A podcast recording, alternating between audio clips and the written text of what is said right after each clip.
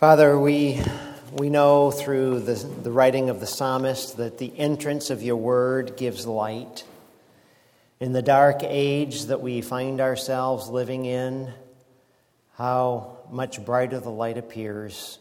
So, Lord, would you equip us to lead lives of godliness, lives that mirror our great God?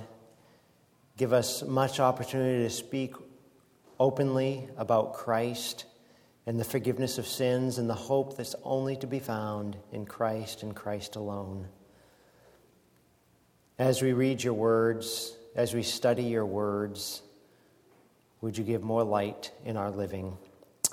We commit our time to you in Christ's precious name, amen. Let me invite you to turn in your Bibles to Ephesians chapter 3. It's been a few weeks since we've been in the book of Ephesians. I don't remember when I was last up here, but uh, it's been a few weeks, anyways. We'll find ourselves in chapter 3 this morning. And if I could just kind of pave the way and try to get us get our bearings back to what we've already looked at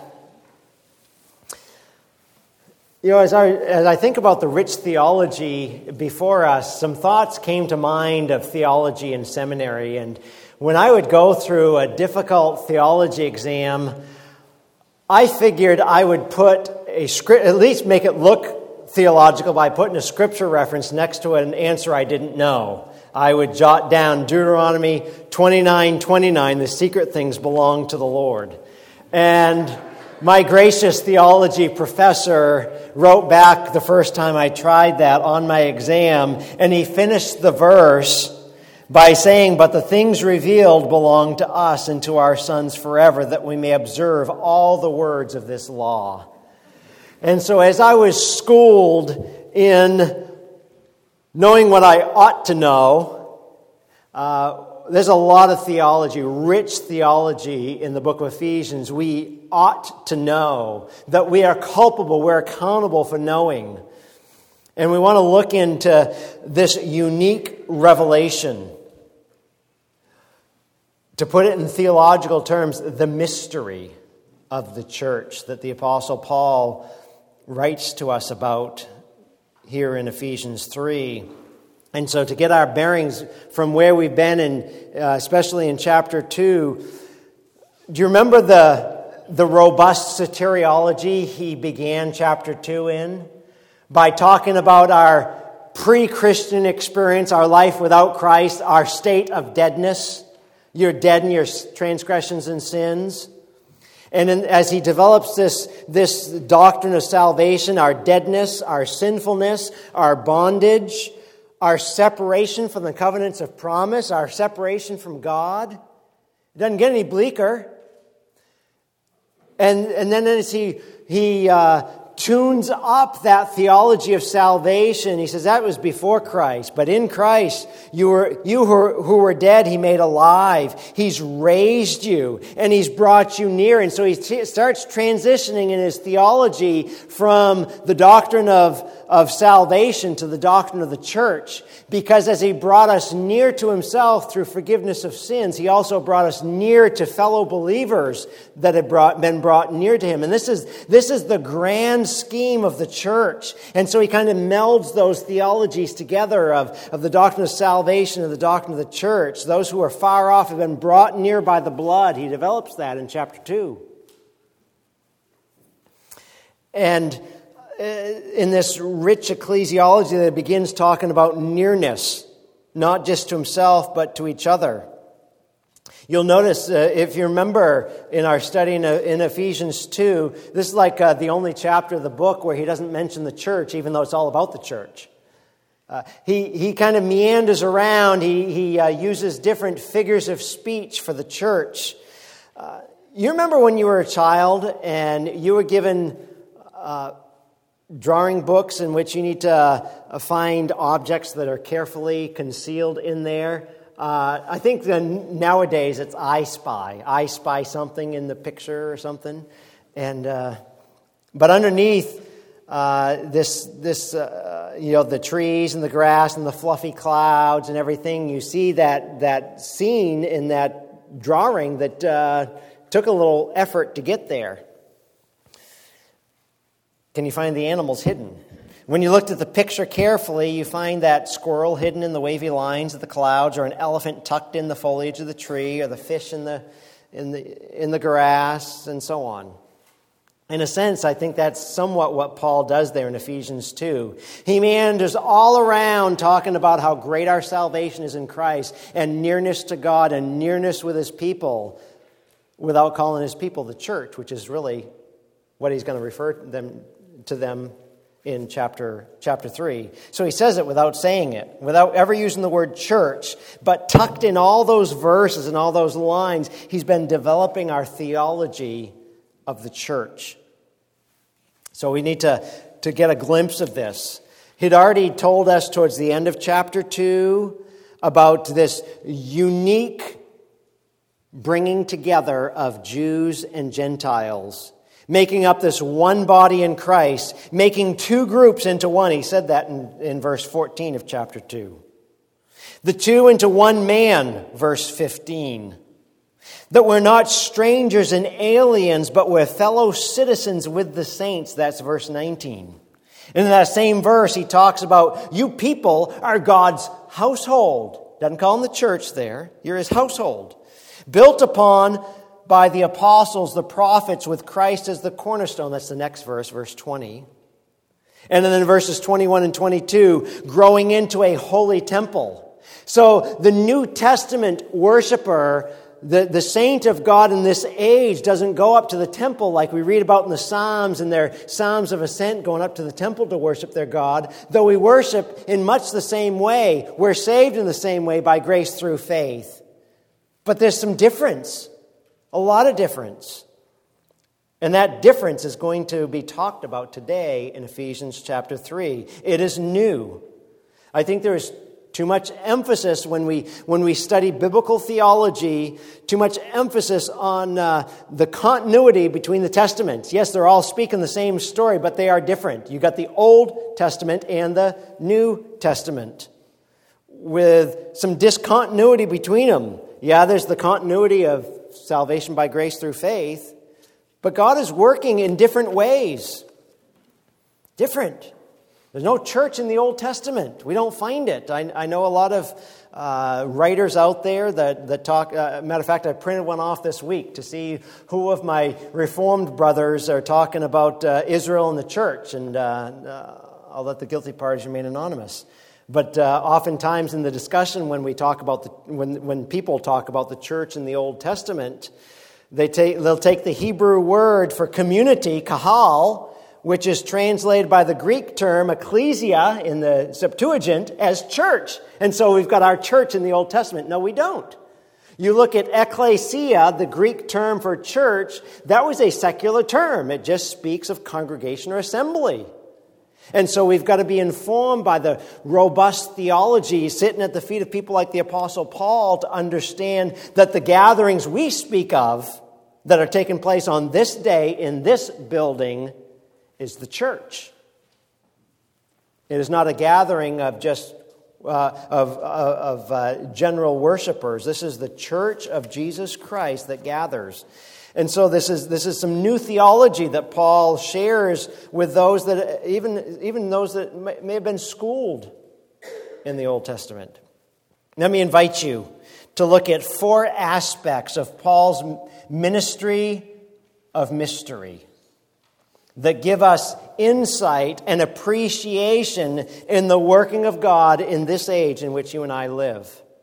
Nothing will so fortitude our understanding and living in this day and age with all the difficulties, like Paul was in prison. You know, we face some other difficulties. Maybe we're not in prison, but some, some extreme opposition. And as our conviction of calling and being placed by God in the ministry, and that that ministry is in the only organization, which is also an organism that God started and Christ promised to build and to grow. It's His church.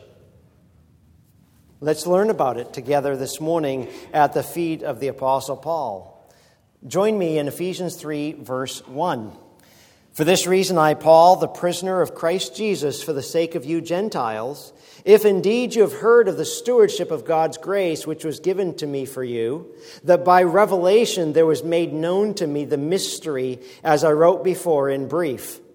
By referring to this, when you read, you can understand my insight into the mystery of Christ. Again, I'm not going to have time in the, in the, uh, our exposition to really uh, develop this, but we just read about their reading.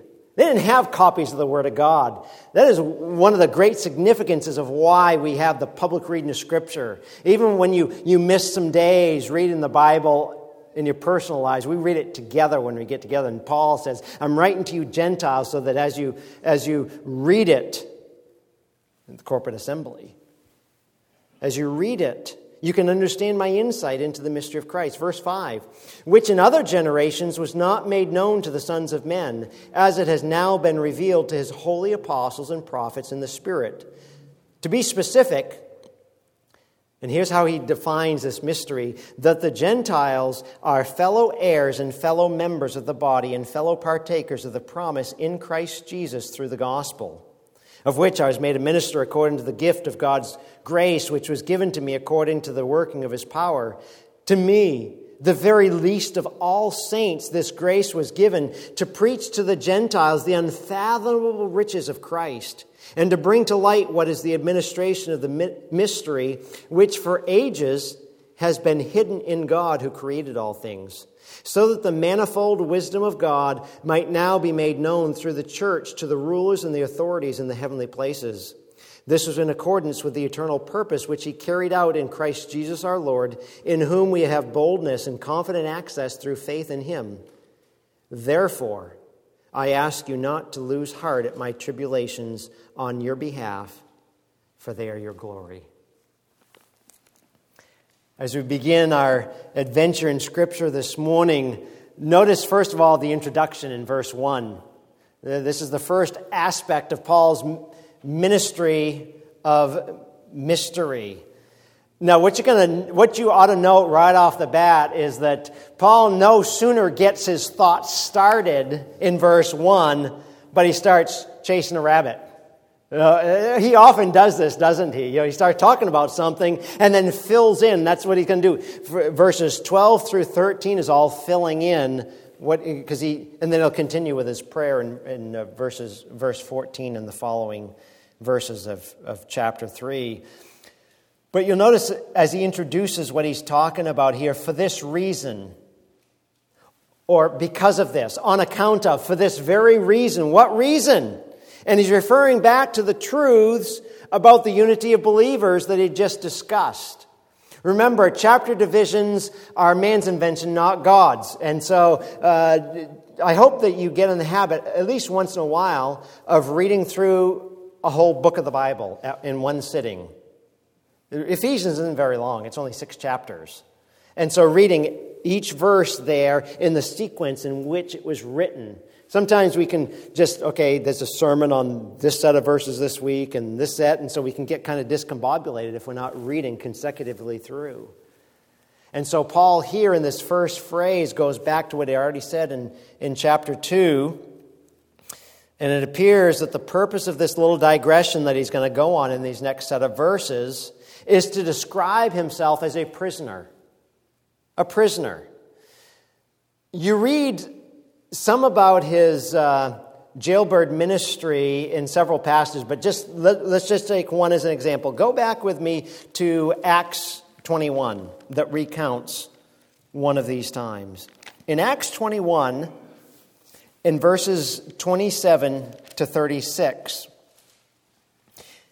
we've got the apostle being seized in the temple. And when he gets out of jail, he goes right back to uh, preaching in such areas. But Acts 21 27. We're told when the seven days were almost over, the Jews from Asia, upon seeing him, speaking of Paul, in the temple, began to stir up all the crowd and laid hands on him, crying out, Men of Israel, come to our aid. This is the man who preaches to all men everywhere against our people and the law in this place. And besides, he's even brought Greeks into the temple and has defiled this holy place. You see what's going on? You know, he's against the law, he's against us Jews, against our place of worship, he's against it all. He's a troublemaker. Verse 29 For they had previously seen Trophimus the Ephesian in the city with him, and they supposed that Paul had brought him into the temple. Then all the city was provoked, and the people rushed together, and taking hold of Paul, they dragged him out of the temple, and immediately the doors were shut.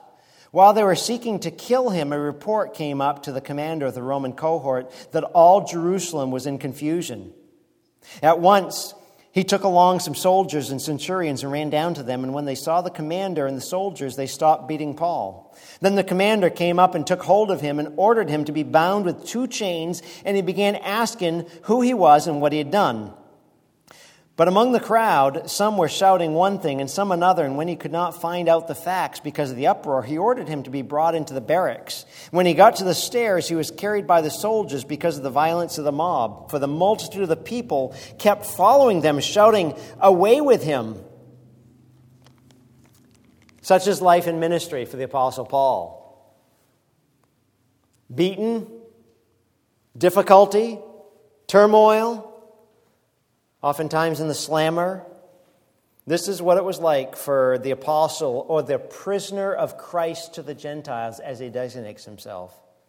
Imagine the tension, the emotion, the heaviness of soul, and the mind games if that were you. We, we, we can just spend a number of seconds reading over an account and not realize the ongoing struggle and the enormity of what was going on here. And no matter how big a deal it was, his conclusion every time is that I've been tasked, I've been graced with the privilege to preach among the Gentiles the unsearchable riches of Christ. You know, we might find ourselves more like Paul than we realize, and our uh, the onslaught against us might get a little closer to his ministry, where in the future, on the horizon, maybe some of us will be in jail because of what we believe. The question is are we going to have the same biblical outlook of a jail ministry, or are we going to be assaulting those that put us there? Paul helps us with his perspective here. Though he'd been prisoner for about two years in Caesarea and two in Rome, he didn't consider himself to be a prisoner of any government or any person. Instead, he knew he was under the sovereign watch care of Christ, and every detail of life was in his mighty and benevolent hands. There are others who have understood this perspective. One that I'd uh, bring to your attention would be Corrie Ten Boom. She wrote that she considered whether, wherever she was, that was just the part of the world God wanted her to take the gospel to. Even the German concentration camp, that was Paul's perspective too in prison. That's my mission field by the sovereign design of God. He suffered imprisonment for preaching to the Gentiles. He writes it in other places. If you wanted to jot down another, 2 Corinthians 4, 8 to 15, which I, I was going to have us read, but uh, due to time, we'll, we'll uh, skip over that. He'll, he'll write to, to Timothy, his son in the faith, and, and tell him in 2 Timothy 1 8, Don't be ashamed of me, his prisoner. Share in the sufferings for the gospel according to the power of God. Join me. And yet, he's not making light of the pain and turmoil of going through opposition. It's not easy being slandered for righteousness when you're seeking to be a faithful slave of the Lord Jesus. That's why I, when we read accounts like that in Acts that we did, don't just rush right over it. Try to imbibe out of the text the emotion and the heaviness of soul that goes to those experiences, which may be ours in the future. The ridicule and the blemishes that come. The ministry's dirty business if you're going to be faithful to God. Yet Paul is going to use that as a platform in his first practical exhortation in this very epistle to the Ephesians when he gets into some of the application of this rich doctrine. When he, when he starts off in chapter 4, he says, Therefore, I, the prisoner of the Lord, implore you to walk in a manner worthy of the calling with which you've been called. You know, if Paul hadn't borne up underneath the difficulty and honored his Christ in the jail cell, Who would he be to be exhorting any believer to raise above the turmoils and the dirtiness of a sinful world? He'd be disqualified. Might we learn, beloved, to please God doesn't matter what men say, but to displease Him, it doesn't matter what kind of man's applause follows us. So, as he introduces, he writes as a prisoner in a jail cell for preaching the good news that Gentiles might come to saving faith and join Jewish brethren in this new entity, the church. So, let's look at that. Number two, the mystery, verses 2 through 6. The mystery. And please track clearly in, in your thinking about this point, the mystery. It's a central theological concept to grasp in this text. He's not going to define it until uh, closer to verse 6 or so. But it occurs in this passage three times in verse 3, verse 4, and verse 9. He talks about this mystery. Is it mysterious to you what a mystery is? By definition, a mystery was something that had previously not been understood until the appointed time. In the New Testament, it's a technical term that connotes a secret of the Old Testament that had now become known in the progress of God's revelation. In the progress of God's revelation. It's not something that's a puzzle, but something previously unknown known only by God Himself until the appointed time when He chose to reveal it. And passages like here in Ephesians 3 demonst- that demonstrates the Gentiles being fellow heirs with Jews in one body of the church was a mystery unknown in the Older Testament, but revealed in the New. Though there's much in Old Testament that we that is uh, brought to full fruit in the New Testament, uh, we see a lot of seeds of. Uh, of New Testament thought in the, in the Old, when we read about the kingdom parables that Jesus taught on. What have they understood about the kingdom?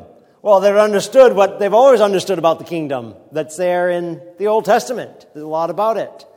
A lot of teaching in the Old Testament and seed that becomes fruit in the progress of Revelation. So it's, it's something that's fleshed out in the New Testament. It's not something that's mysterious but a sacred secret hidden in the ages past, but now revealed. It's not a puzzle, just something unknown and unrevealed. And the apostle tells us that this is his stewardship. If you've heard of the stewardship of God's grace, which was given to me for you, verse 2.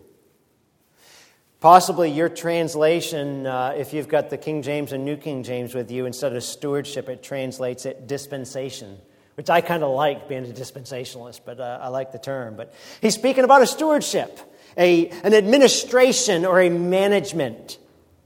Paul was called to administrate the mystery, called by God through divine revelation to reveal this entity of the church. He didn't seek it out, he didn't invent it, but was commissioned by God to be an apostle to the Gentiles. If you wanted to jot down for uh, afternoon coffee and theology time, uh, as you trace this out, if you wanted to jot down Acts 9, and 1 Timothy 1 12 and 13, and Romans 15, and 1 Corinthians 4, and 1 Corinthians 9, and Galatians 2 for your studies this afternoon, for this stewardship.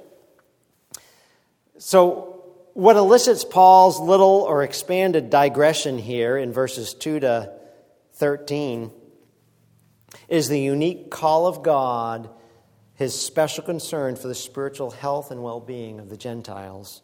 The Gentile readers, because they're concerned about his condition. Uh, when we read through the text, you saw in verse 13, he says, Don't lose heart about my tribulations. Don't, don't upset the apple cart. It's okay. I'm here by divine design. So he's just seeking to be a faithful steward. The same word is used back in the first chapter, speaking of God's stewardship, God's administration. Back in chapter 1 and verse 10, we were told in regards to the plan of God Paul spoke about uh, in uh, 110 view, a view to an administration, there's that term, suitable to the fullness of the times, that is, the summing up of all things in Christ, things in the heavens and things in the earth. So, when you remember when Paul was unfolding the Trinitarian plan of redemption, back in eternity past, the Father elected a people. And he sent the Son, coming in the fullness of time, to die for sinners such as us. And he also sent his Spirit to be a seal and a guarantee. All this taken place in history, in administration. Well, at the center of God's plan is his intent to create a special household of people who form a home that he indwells. You know, as, as he used various terms back in, uh, in chapter 2 about. Uh, uh, you know, verses 20 to 22, building on the foundation of the apostles and prophets, Christ being the cornerstone, and this whole building being fitted together, growing into a holy temple, in whom you're also being built together into a dwelling of God in the Spirit. I, I should have picked up in verse 19, which is where he's really got that, uh, that home feeling that you are God's household. God's household. Believers are members of the household of God, built upon a solid foundation, and they are now a building, and God is building us together. They now form the home for God. So, as a faithful steward, Paul wants to impart to these Gentile believers a fuller understanding of the outworking of God's plan through Messiah. He calls it in verse 4 the mystery of Christ. He wants to give insight into the mystery of Christ. Notice in verse 5, he, he tells us that in other generations it was not made known, other ages. Though God, way back in Genesis chapter 12, had promised universal blessing through Abraham This would even wouldn't just be experienced by the Jew. We, we see Gentile, you know, the, the, the thought of, of Gentiles being, being brought in as well. The, the full meaning of that promise would not become crystal clear until you get to one of Paul's stewardship passages. For instance, Galatians 3:28, where he says there is neither now Jew nor Greek, there is neither slave nor free man, there is neither male nor female, for you are all one in Christ Jesus. No, uh, though, though there might be different ethnicities in the church, our, our, the church ought to look like its community, amen? God's saving from every tongue, tribe, and nation. But the playing field, the foot of the cross, is all equal. We come into the kingdom the same way. Yes, Isaiah predicted salvation to all races, Isaiah 49 6. But it was Paul who wrote of the fulfillment of that pledge. No generation among God's people could have anticipated the full extent of what God would accomplish through his Messiah. Let's just imagine uh, how, how the eyeballs would be popping on, on Jews as all these Gentiles start flooding in. Paul disclosed a truth by divine revelation that not even the greatest prophet understood. That within the church, composed of all saved since Pentecost, are in one body, and there would be no racial, no social, no spiritual distinctions. Here's why I'd get uh, my uh, hermeneutical hat and a ruffle when I'd be uh, uh, grading essays from students who are uh, trying to defend, um, you know, whatever man can do, a woman can do better, and they use Galatians 3.28 as one of their proof texts. It's like it's not even speaking about distinction between male, it's talking about our, how, how we get into favor with God through salvation. It's all the same way. It doesn't matter if you're Jew or Gentile, male or female. Coming to Christ is coming to Christ without distinction. So Paul said in other generations, other ages, it hadn't been made known. If you wanted to observe another phrase here, uh, he said, says later on in verse 5 that it has now been revealed. It has now been revealed to his holy apostles and prophets in the Spirit. God Himself, not human teachers, made it known by direct revelation in the opening days in the New Testament.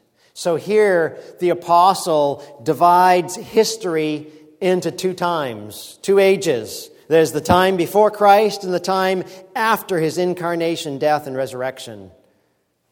What was one of the qualifications to be a, an apostle? Jesus Christ was to, was to uh, see the risen Savior.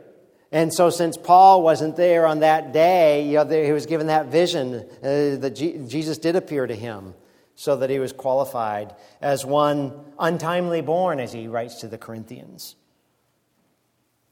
So he divides all of history into before Christ and after Christ. And notice that little conjunction as. As it has now been revealed. So you see, he's talking about before and after. There's clear distinction. It's crucial. Is, is this little word as talking about total just disjunction from the past and the present? Or is it something that morphs closer together? There was a little bit known in the Old Testament, but not a whole lot. So, is there an is this as saying that what I'm telling you about today is totally diff- uh, is is totally nuanced and a unique new mystery, or did they know something? Kind of a half light of revelation in the Old Testament. For time's sake. Uh, that's about all the abbreviating I can do on the debate because it hinges right here. Uh, did, they, did they know in the Old Testament about the church? No, they did not. Did, were they given the promise? Did Abraham really get a promise? Yes, he did. He just didn't know how big that promise was. I think that to accept church in the Old Testament would go against Paul's argument, this once but now language. He's given absolute distinction between two ages before Christ and what's happened since Christ. So you might be pondering and wondering to yourself as you, as you sit there, in what ways was it unknown? This mystery of the church, Jew and Gentile together. How about the means? The means by which he would accomplish his purpose is new and unexpected. Messiah pouring out blood was unanticipated. If you, if you look back at the previous chapter, back in chapter 2 and verse 13, but now in Christ Jesus, you who formerly were far off have been brought near. How? By the blood of Christ. Verse 14, for he himself is our peace, who made both groups into one and broke down the barrier of the dividing wall by abolishing in his flesh the enmity which is the law of commandments contained in ordinances, so that he himself might make the two into one new man, thus establishing peace. So, the means by which he'd accomplish his purpose. How, about no good Jew, no faithful Jew would have thought that God would have abrogated the Mosaic law, would he? None would have anticipated God laying aside the conditions of approaching him. And if we're going to throw out the means by which he'd accomplish, how about the manner? How, how about the manner in him realizing his purpose? By incorporating Jew and Gentiles into one body with equal access and on equal footing? You mean the Gentiles don't have to go through the Jews to get to God? Uh uh-uh. uh Wish the Judaizers realized that. How about another facet? How about the nearness of God? We know that the Old Testament saint had a knowledge of God's nearness the nearness of God, which is our good that the psalmist writes about. But his nearness by degree exceeds in Paul's letters in this present dispensation. You who once were far off have been brought near by the blood of Christ. There's so much more to say, but uh, uh, if you wanted to jot down for your theological argument uh, later on, Colossians 1.26, which is a parallel here to uh, what he's talking about to the, those at Ephesus. He doesn't use that little preposition as, but clearly says the mystery was kept hidden for ages, but is now made manifest to the saints. Very clear, unambiguous.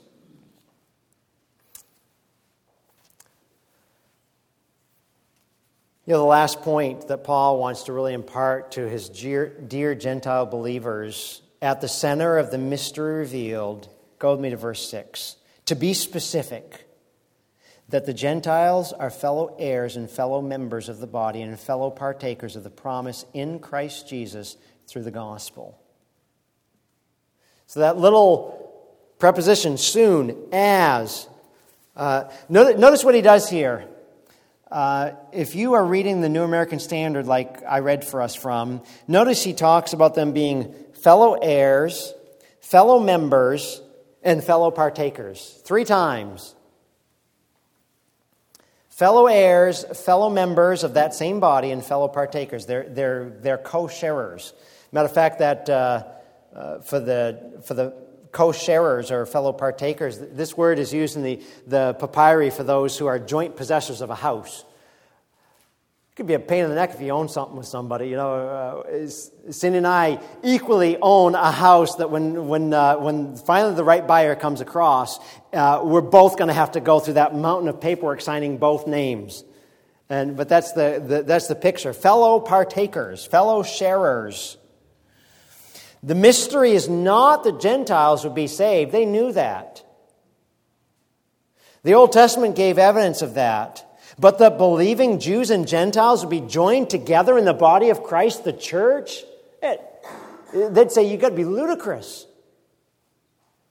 Now, Gentiles share equally with Jews in the blessings of new covenant life with God.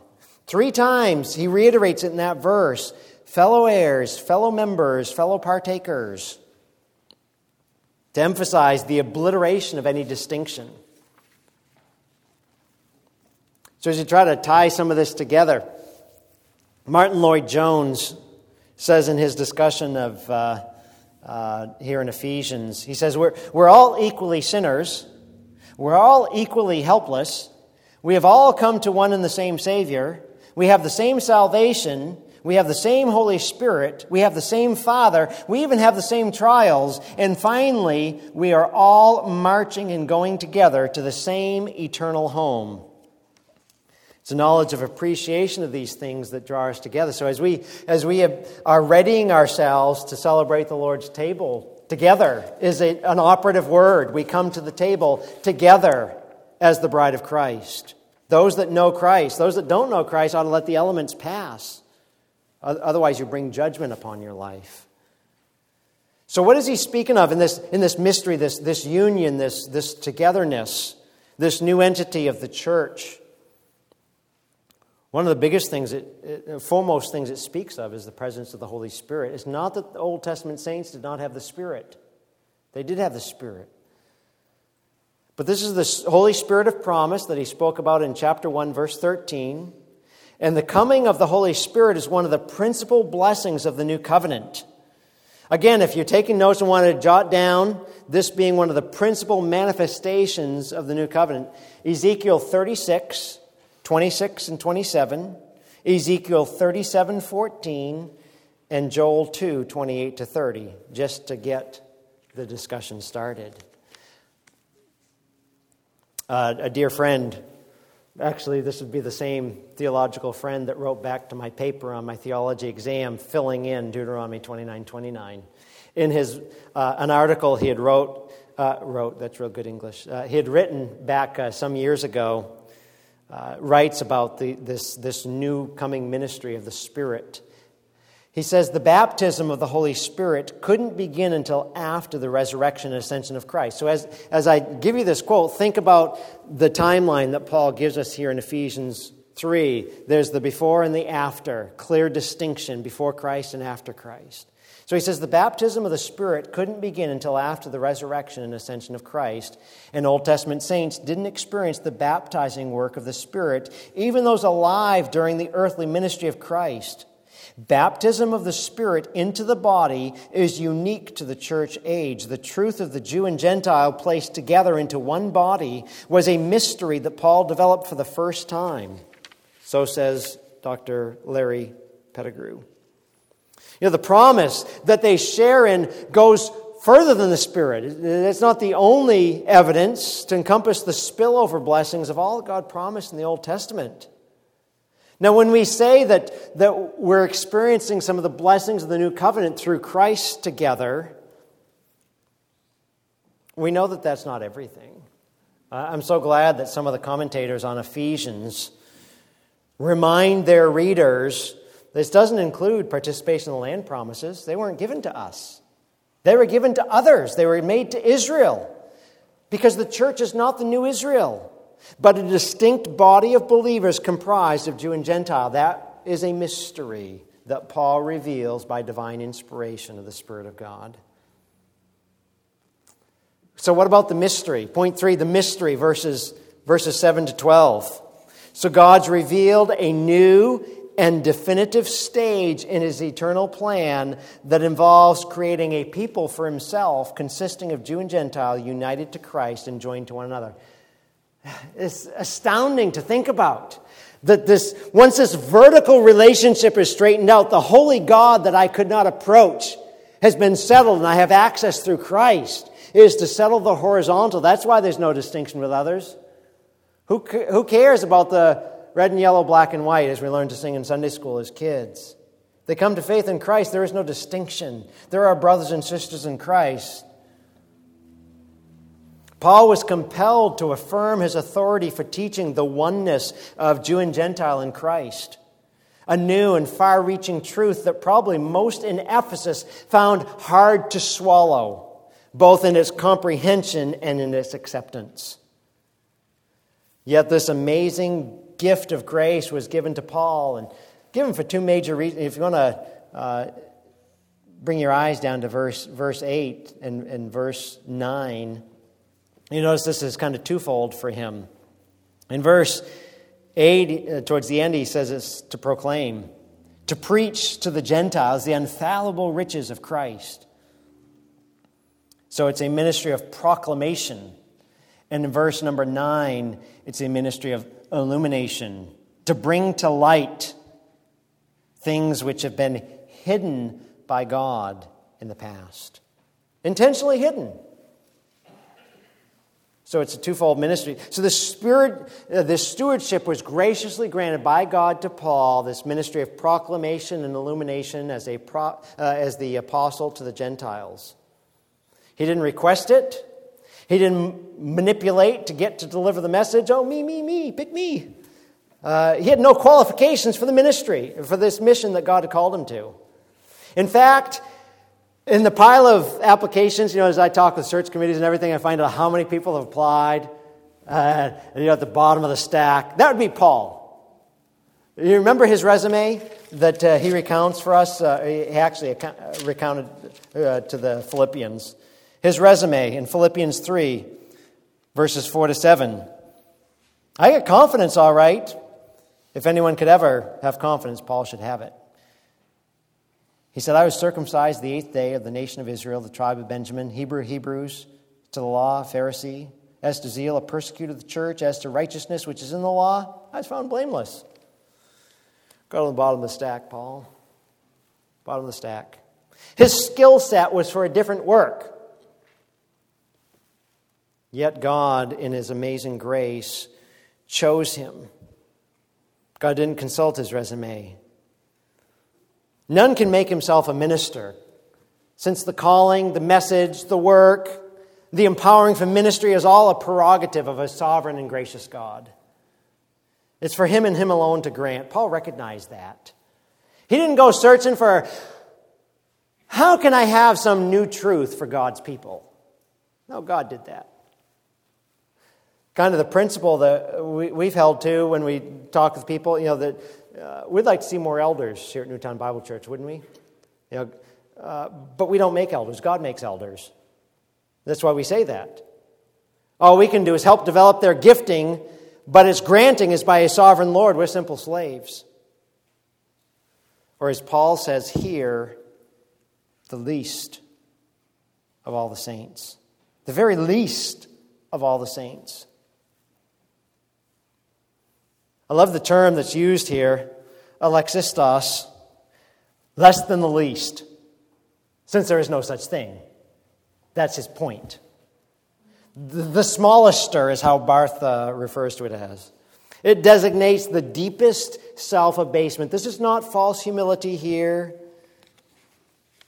but in abject humility, he realizes the pecking order, the lowest of the low. Here I was persecuting the church, and God used him to pen most of the New Testament letters.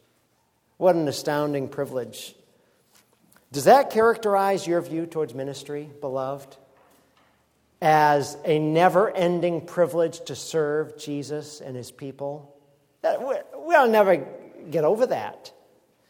It's just our response to gospel grace. And yet, this grace was given in demonstration of the power of God, according to verse 7. I was made a minister according to the gift of God's grace, which was given to me according to the work of his power. Weakling Paul here, majestic God empowering, though. Paul knew his unworthiness and yet God used him mightily. What an inspirational model that the grace of God that they experienced in their call to be his children engaged in a life of service will be sufficient for them that he wrote to as it was for him in the prison. Paul was a faithful steward of his gifting. And that's what he modeled to the people he wrote to. Does that, does that characterize you? Uh, and each of us, similar to Paul, are responsible to minister. It doesn't matter if you're setting up coffee or folding bulletins. If it's something that's needed for our fellowship and worship, this is ministry. If you're not able to get into the prayer meeting and yet you're having your prayer time and you're doing your checking your email and sending out your text to find out what to pray for at home because you can't get out there, that's ministry. The secret is get involved. Don't let it pass you by, beloved.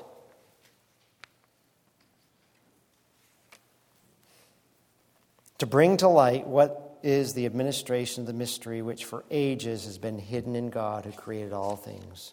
This message, though it was part of the plan from the very get go, from the very beginning, was hidden until the appointed time that God ordained now with Paul. It wasn't just a recent addition, recent revelation.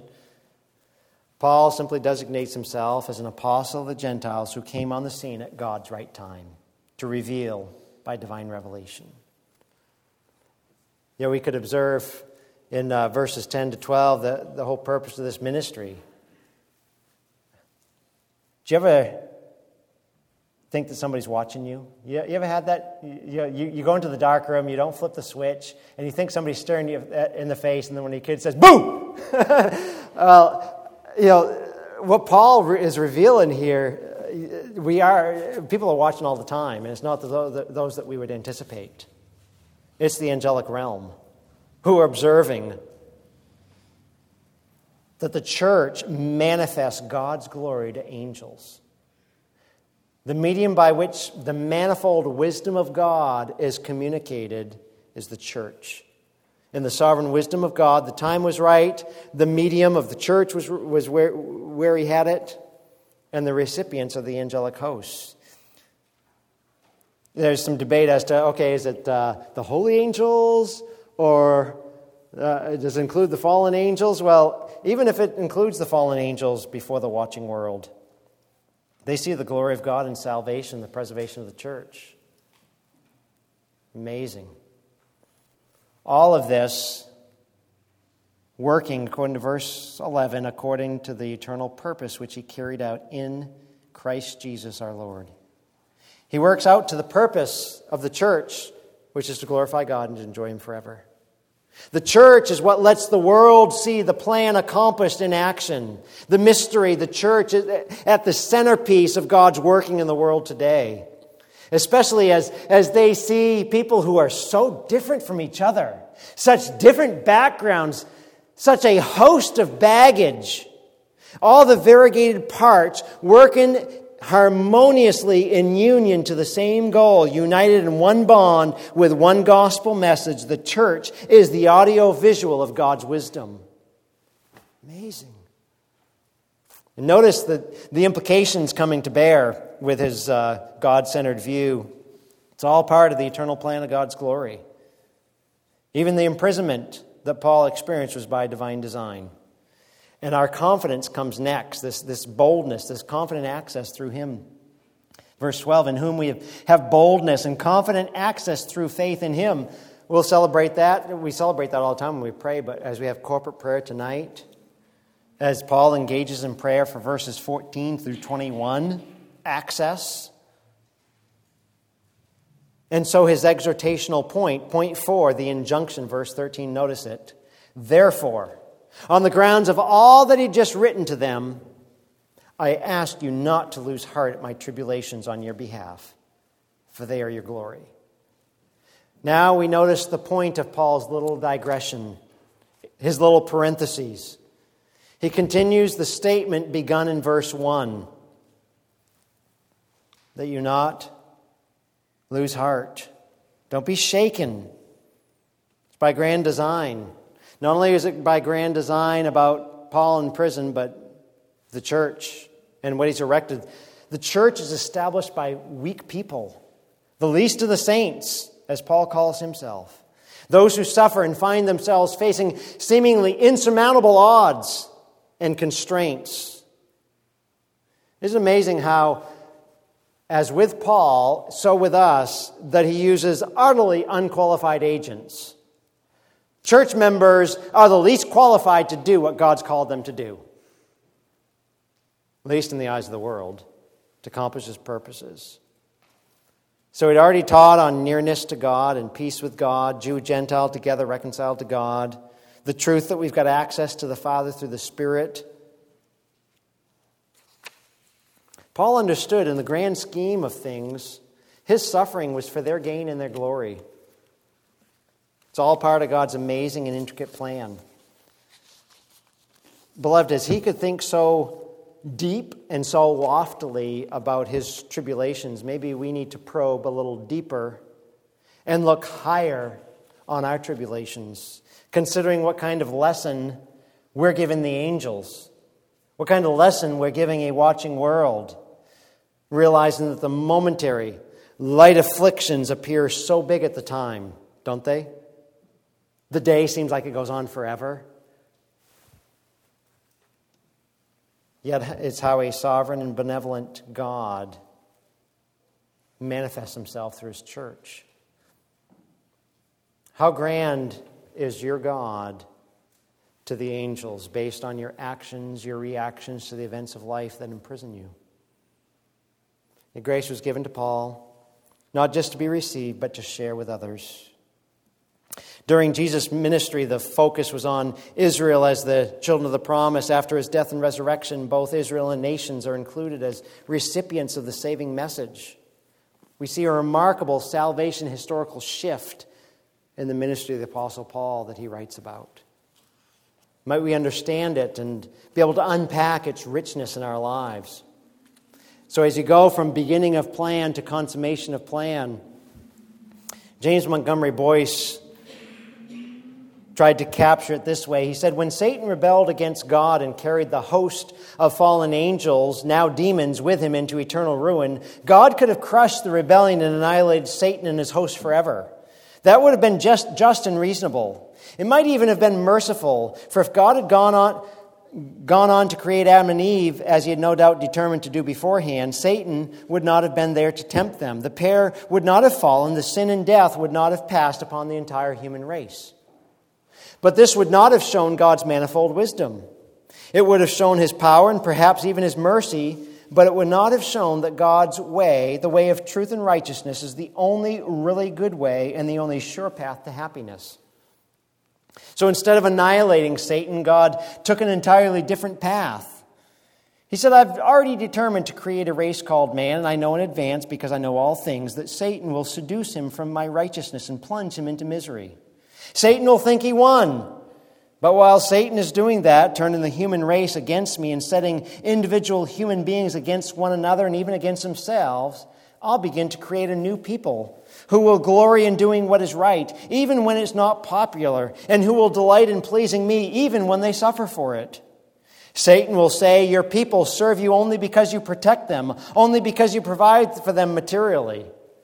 Didn't he do that with Job?